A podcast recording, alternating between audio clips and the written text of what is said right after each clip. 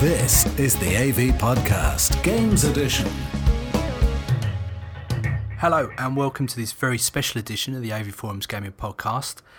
We've gathered the troops together and we're going to have a quick chat about the Xbox announcement. Joining me on this podcast is, of course, Mark. Hello, Mark. Evening, Steve. Leon. Hello, Leon. Sorry, I was just eating my words. Hello. Steve, how are you doing? Hello, not bad. We welcome back Steve, who's been away for a couple of pods. Yeah, it's been a while, hasn't it? And, of course, Ben. Hello. Fellas, we have the Xbox One. Can we start with a name? Yeah, I thought we already had the Xbox One.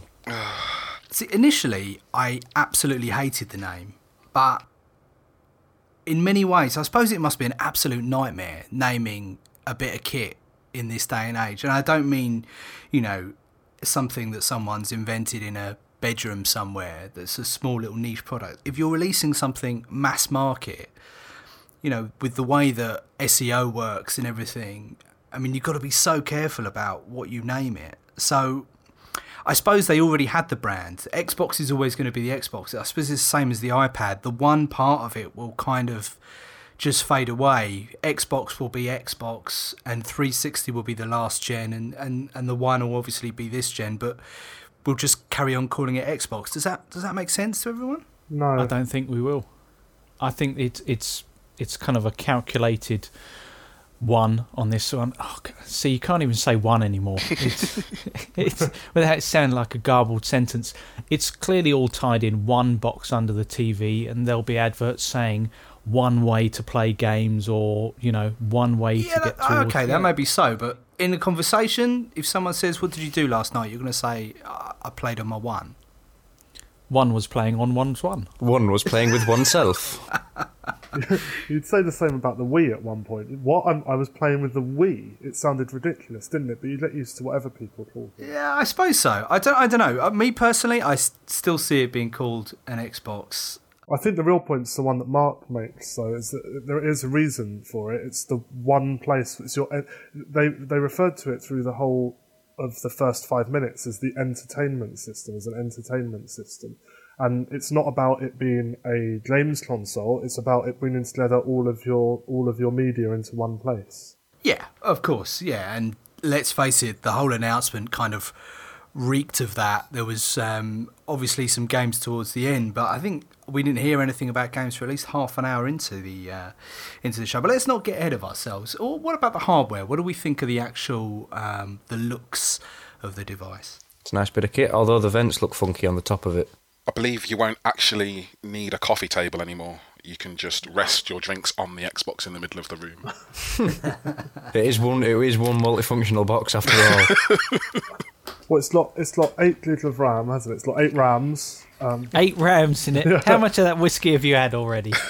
8 gigs of RAM, which is the same as... Is that the same as the PS4, is it? It is, but it's slower. It's DDR3 instead of DDR5, which in the real world, probably not the end of the world, but, you know, the internet being the internet is painting it as the largest gap ever. But it's surprising given the fact that they were pushing so much this multitasking.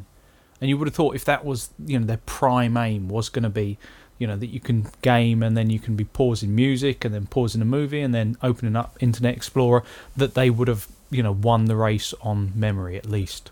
Do you think, am I being overly cynical, do you think that was a live tech demo that they did when he was clipping through all of the different, you know, put on the TV, put on the movie, put on the game?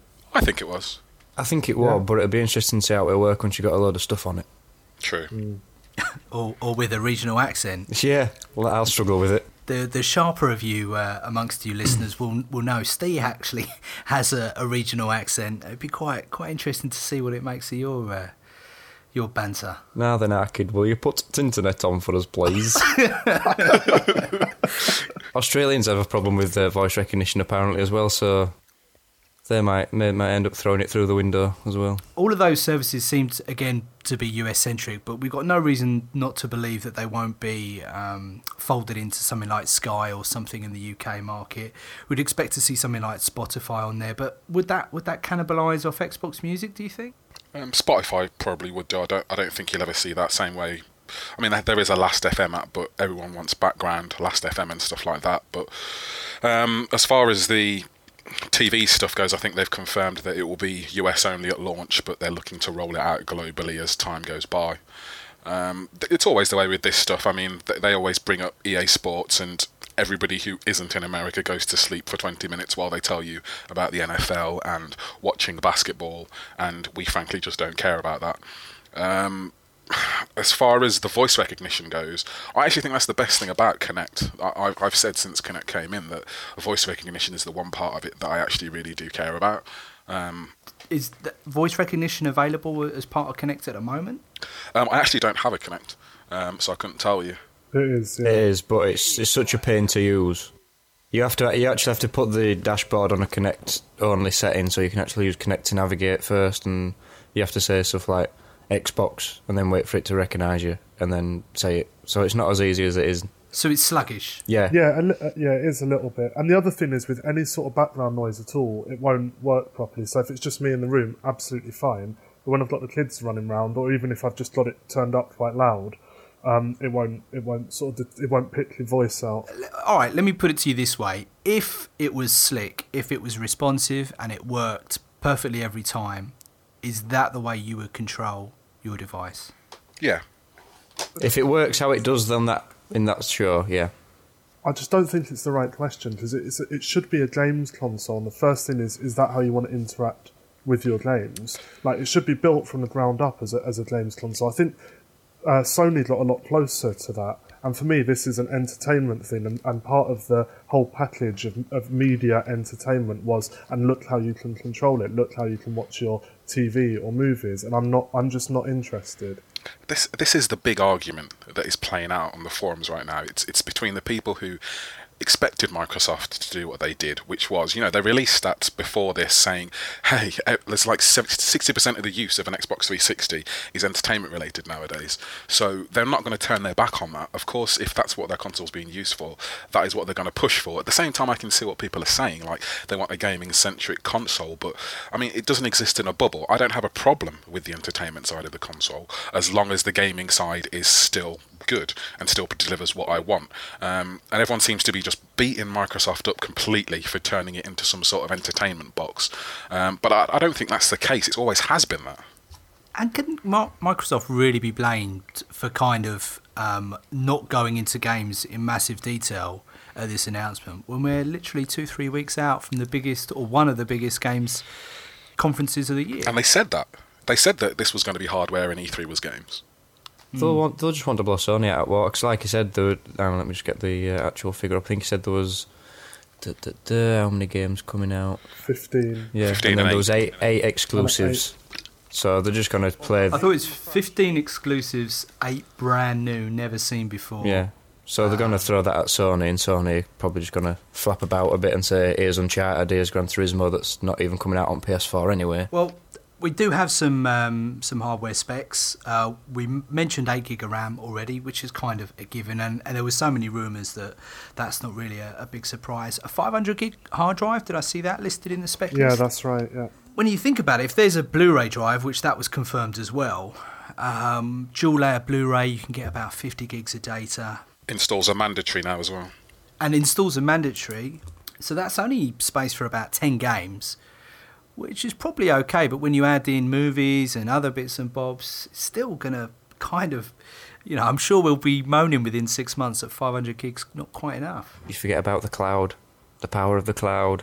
Well, this is it. There's a suggestion that some games will employ an almost sort of SimCity-like dual running, where part of the processing is done elsewhere.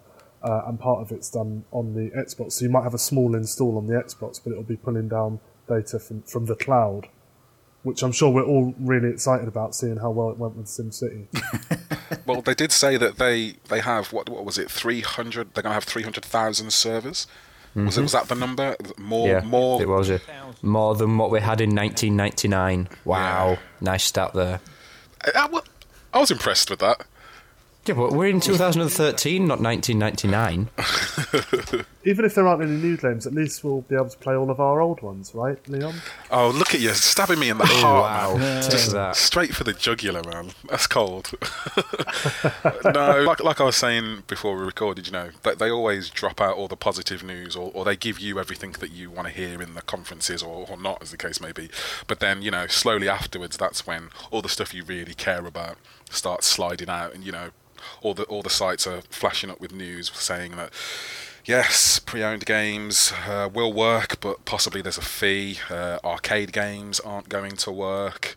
Xbox 360 games aren't going to be backwards compatible, which I am quite disappointed about.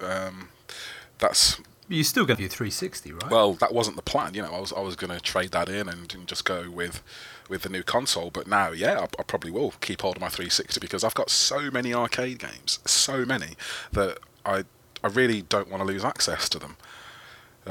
So, I mean, you were saying, what did I want to see? To be honest, I wanted, at the very least, my arcade games to carry over. I could have dealt with disc-based games not being playable. I could have sucked that up. But arcade games, I think that's just harsh. Yeah. It's a question about revenue streams, ultimately. I mean, we always thought that if one of the big manufacturers went for no backwards compatibility, then the other one might just kind of twitch and say, well, no, we are going to give it, and therefore they'd pick up those sales. However, it's one of those situations where they've obviously seen that there's enough revenue to be gained just by both of them shutting it out and saying, well, you know, we're confident enough in our back catalogue of titles that we can sell all these again. You know, they perhaps weren't going to pick up as many console sales from that being a, you know, such a kind of killer feature as they'd make from selling all those games again to a completely new generation. I mean, the marketing spin that they're putting on it is that, you know, the Xbox 360 isn't dying. We're going to support the Xbox 360 and all of your games will still be playable on your Xbox 360. You just need to buy a one as well to play all the new games on it, which is all well and good. But, you know, I don't want... That thing looks massive. I'm going to have a whole shelf for that thing in my entertainment unit. That is the shelf. Well, yeah, exactly. It's one. Yeah, it is everything. But doesn't that defeat the object of having the one if you have to have the old one? Exactly. It's a deal breaker for me. It almost is for me. In as much as if I'm going to buy either one on launch day, it won't be. Well, I'm definitely not going to buy the Xbox right at the start. Really? Definitely not. No. But see, you say this, but you know, this was a hardware announcement. You wait until E3. You know, they've talked all this stuff about kind of live, and they said it was going to be more powerful, and you know, they've huge amount of servers, but they haven't actually really shown anything of the gaming side, so it's very easy to be underwhelmed by this and just to say, you know what, I'm perfectly capable of pressing a button on a TV remote. I don't have to have a conversation with it, you know. But at the same time, as soon as they do actually cut past that marketing spiel, you know, if they show you something that's like a kind of Skyrim world that's, you know, always on, that's changing every time you go into it, and it's, you know, permanently housed on these servers, and they're actually putting that to good use. As soon as a developer actually shows you, you know, cut through all the marketing spiel, this is what it's about. If they showed you an absolutely killer game that was an exclusive that was coming out day one, you know, wouldn't you put the stuff like backwards compatibility to the back of your mind? Well, it would have to be an exclusive. But yeah, because I can see myself getting a PS4 now. Looking at the two, I can see myself going out and getting a PS4 early, but I can't see myself getting this. But yeah, I'm looking forward to asking you exactly the same conversation next podcast when we have all of the kind of lists of games and an upcoming release sheet. The Trojan horse design. It's how can we get it underneath people's TVs and tell them that they're not playing a gaming console. We make it a black box. We make it, you know, a few round corners, no, square. As square as you can make it. Sharp edges, square. Perhaps a light. I thought that's about it. Really, really interesting when you compare the way that both companies have handled hardware. Sony put a teaser out. Was it just yesterday or even today, I think? Yesterday, of the PS4 hardware. And still not revealed it, so they'll reveal it at E3. Whereas Microsoft... It was kind of the first thing they put out there at this announcement. It was just kind of there on display.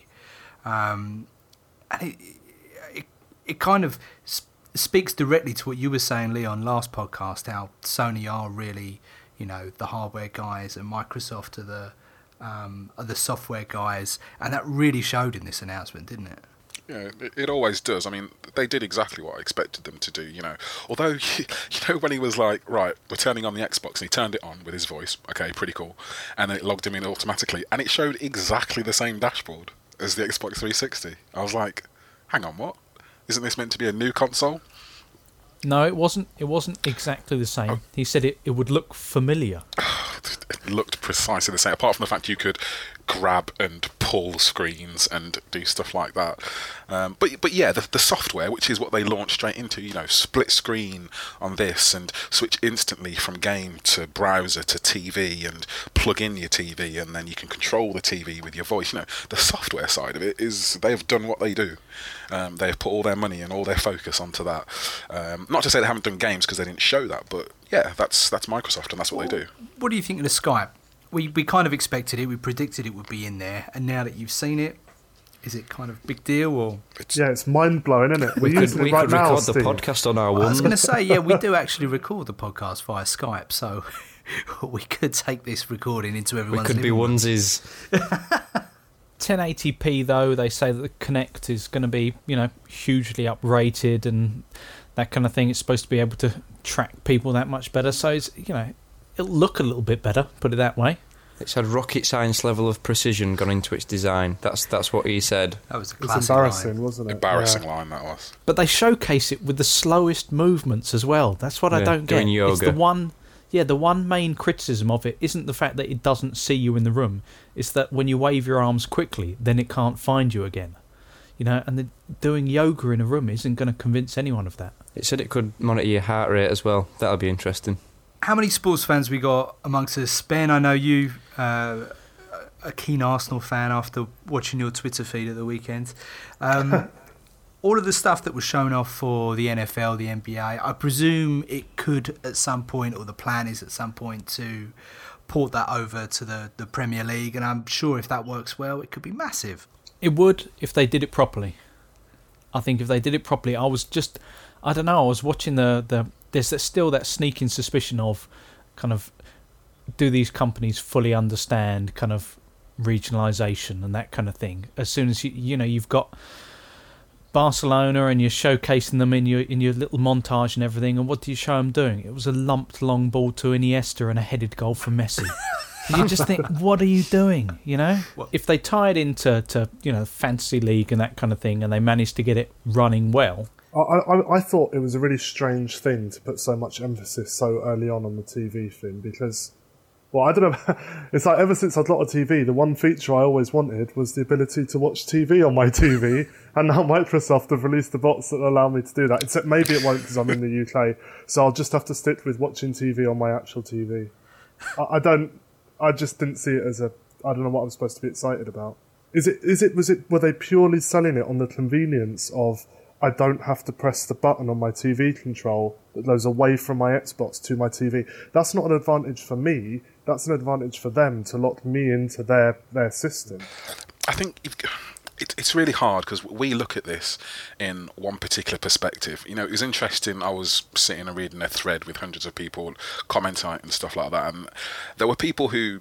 The interesting thing is you get people in these threads who don't usually come into the Xbox threads, and they come in and they give their opinion, and the casual people look at it and they saw stuff like, oh, controlling their TV with their voice and split screening it with Internet Explorer or Twitter or something like that, and they actually thought that was quite good. You know, they saw that as quite a novelty feature or something interesting.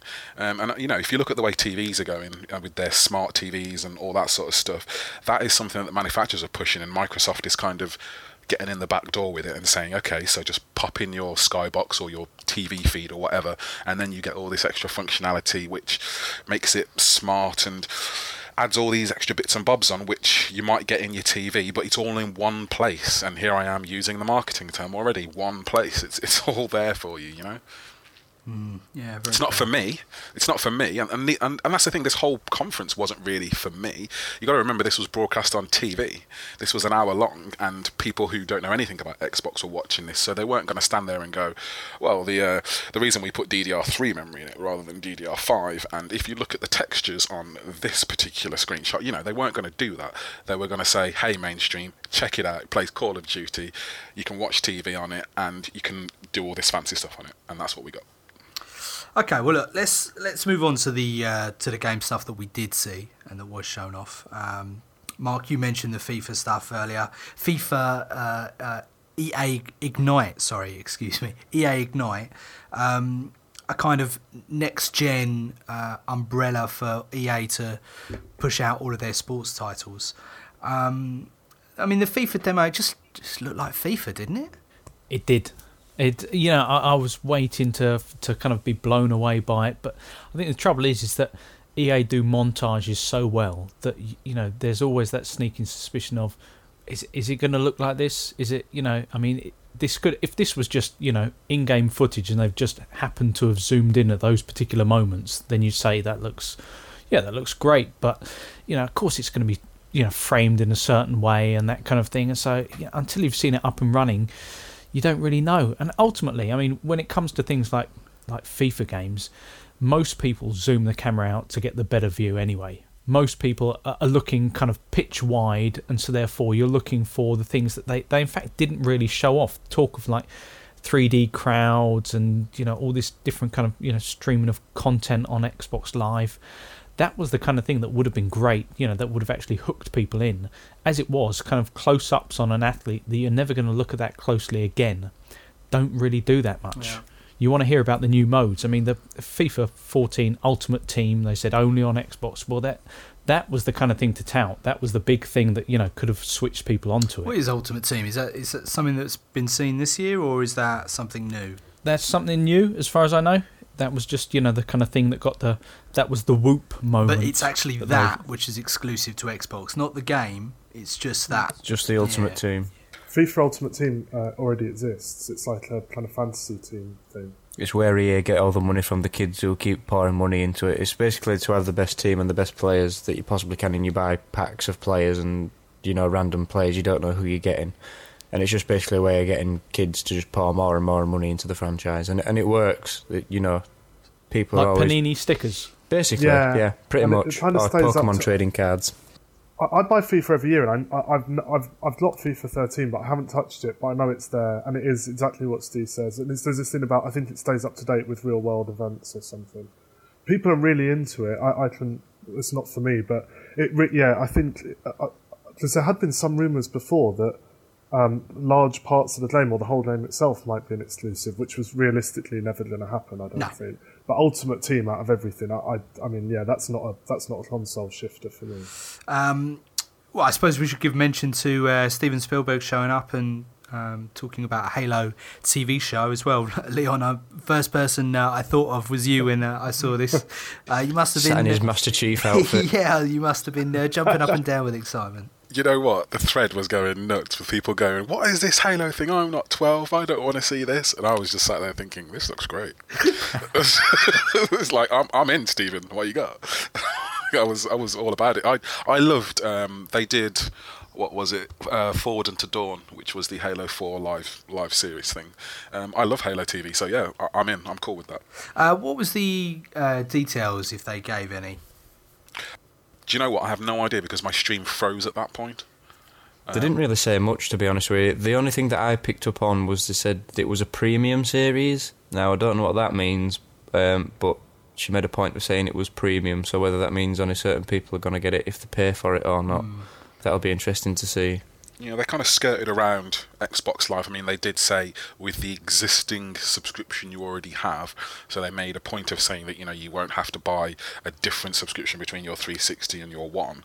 But what they didn't rule out was another tier being added on top, maybe, for this sort of content, perhaps. Just as an aside, it's probably worth mentioning for anyone who doesn't know, listeners, that they have confirmed that achievements and your avatar and things like that will all carry over. Yeah, I did see that. Did make a note here, actually, to bring that up. Achievement points, are they anything that anyone's that interested about on the pod team? I want them wiped out. Well, I can safely bet that that's not going to happen. I'd rather my arcade games. They said that the achievements are going to be more adapt and be changed. They said they're not going to be like one person.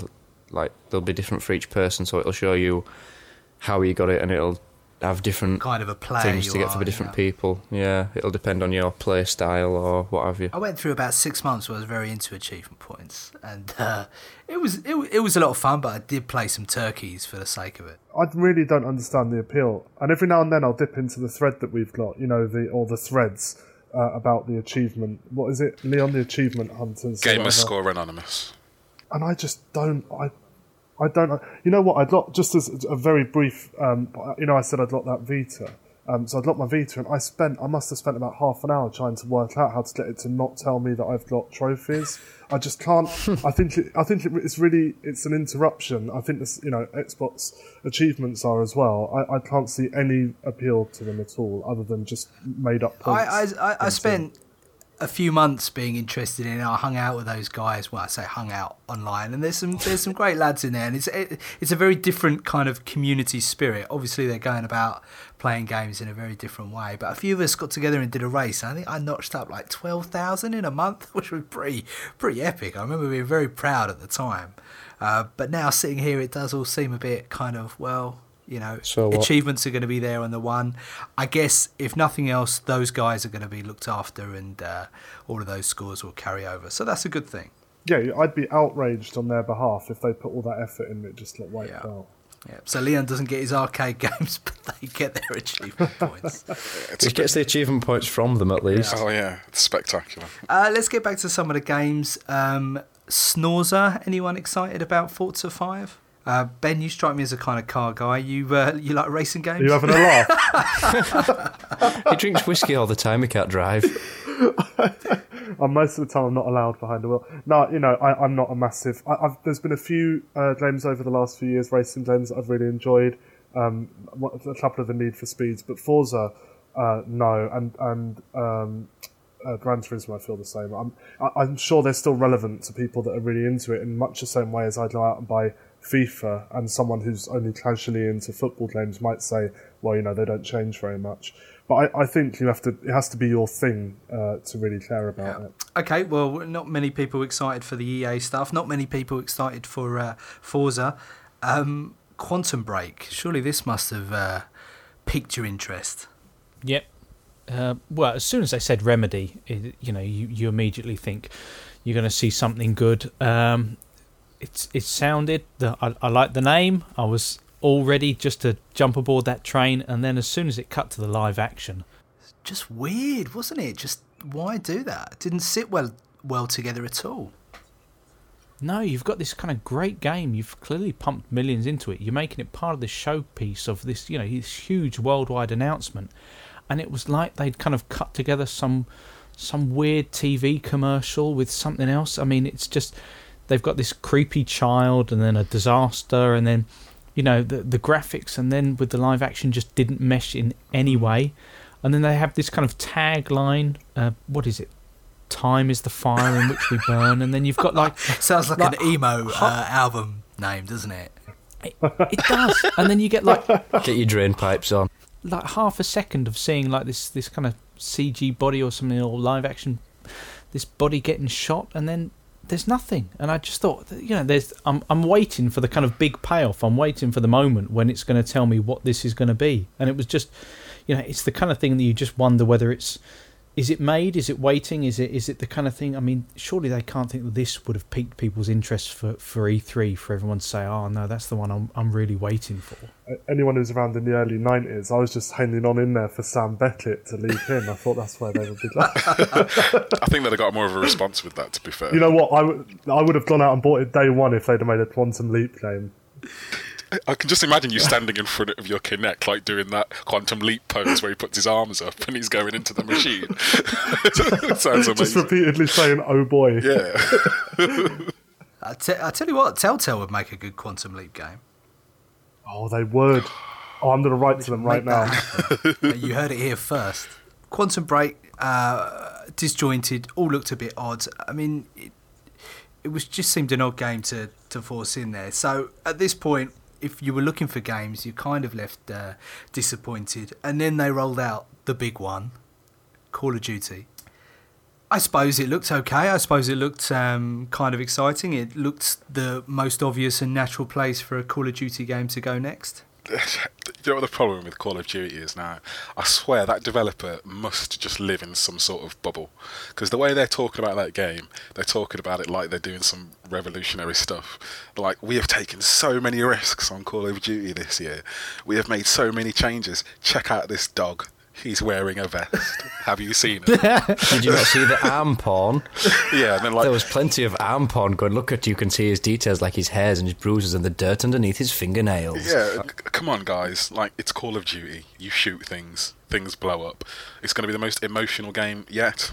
Okay, that's not hard, being as though they haven't been very emotional so far. So I'm not sure what it says for Stephen Geigen's credibility either. Jumping onto a project like that and basically saying what he was saying. Look, you know what? Actually, I'll be the first to admit I thought there'd been some great characters in Call of Duty over the years.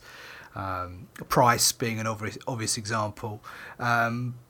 And I don't think it really needed to have this kind of emphasis on the emotional side of things and wanting you to feel for a character. I think it would have been, you know, far more cool if they just tried to do it, but without, you know, drawing focus to it. You just need a decent campaign. Simple as. Decent campaign, decent multiplayer, does what it does, and don't blow smoke up its arse like it's saying it's the best Call of Duty game this and best Call of Duty that. Just do what they're doing, but just keep doing it a little bit better, like FIFA does. But don't big it up to be something it's not. At this point, it should be the best there's ever been, right? Well, yeah, there's the debate between this and Battlefield, and obviously we've seen what Battlefield has, and they feel like they just have to fewer more superlatives out than Battlefield, and they'll get the attention. But they just need to not get beyond what, you know, the stations, and include too much story in Call of Duty. Because like Leon says, it's Call of Duty. You go out and shoot someone. We're not bothered about one man's attachment to his dog. You know, you just go out and shoot some people in this wasteland as civilization has crumbled, as they say it has, and then jobs are good. Am I supposed? Did anyone else take from that it's emotional because the dog dies? I think everybody did. Spoilers. Preemptive spoilers. Yeah. Well, this is the thing. They're stretching it out, aren't they? You know, and they're trying to... It's the way they talk about it, and they talk to you like you haven't played the last 5 Call of Duty games, and like you're not going to notice that they've just reskinned it and that it's the same thing over and over again, which is fine. Again, they hit all the pillars here. They hit FIFA. They hit Call of Duty. They hit the big things, all the big markets that makes them their money right now, and that's fine. All they needed to do was, you know, throw in a Respawn Entertainment, which was a bit of a rumour before we went in. Respawn Entertainment were going to be there with their new game, and it was possibly going to be exclusive. That had blown things away, you know. I'm not saying don't have your Call of Duties, but give us something new that's not Quantum Break and not even gameplay. Okay, fellas, let's wrap this up. What do we think, to summarise? Slightly disappointing, very disappointing. Will you be rushing out to buy one, Leon? You know, I was chatting to Ben over email about this. I think if you'd given me just a bullet point list 2 hours ago, or no, it was way more than that now, earlier on today, and said this is what's going to happen later, I'd have like scrumpled it up and threw it at you and go, I'm not buying that. But now, sitting here and being faced with the possibility of actually not buying a new Xbox, I can't see me not doing it. I mean, I'm not overly happy. Again, my arcade games are going away, and second-hand games might be a little bit more annoying. But all of that sort of stuff only really lasts for the first year or so anyway. Will I get over it? Time will tell. E3 is going to be a big, big, big decision point for me, I think. Ben, let's throw it to you. Do you know what? No, I won't be rushing out to buy it. The more, you know, like you say, if there were some real killer games out there, I could be tempted. But I don't care about waving my arms around. I don't care about voice control. I don't really care about paying however much it'll be to watch TV. I think I've got a PC that I really like, and I think the PS4 looks interesting. Steve?